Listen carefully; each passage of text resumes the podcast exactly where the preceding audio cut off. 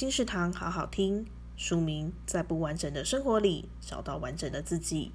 作者艾尔文，暖心作家艾尔文在书中提到，不是因为生活变好了你才快乐，而是你先快乐了，生活才变好。告诉我们要先爱上真实的自己，才能在不完美的生活里找到完整的自己。生活中不会总是开心，人生总不会都是顺遂。但我们可以从一点一滴的挫折与失落中学习改进，甚至接受负面与伤痛，因为那些苦涩的记忆都是在提醒记录当初过往的那些日子。这些痕迹或许不完美，却也让我们的生活故事更加完整。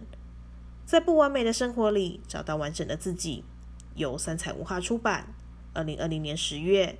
金石堂陪您听书聊书。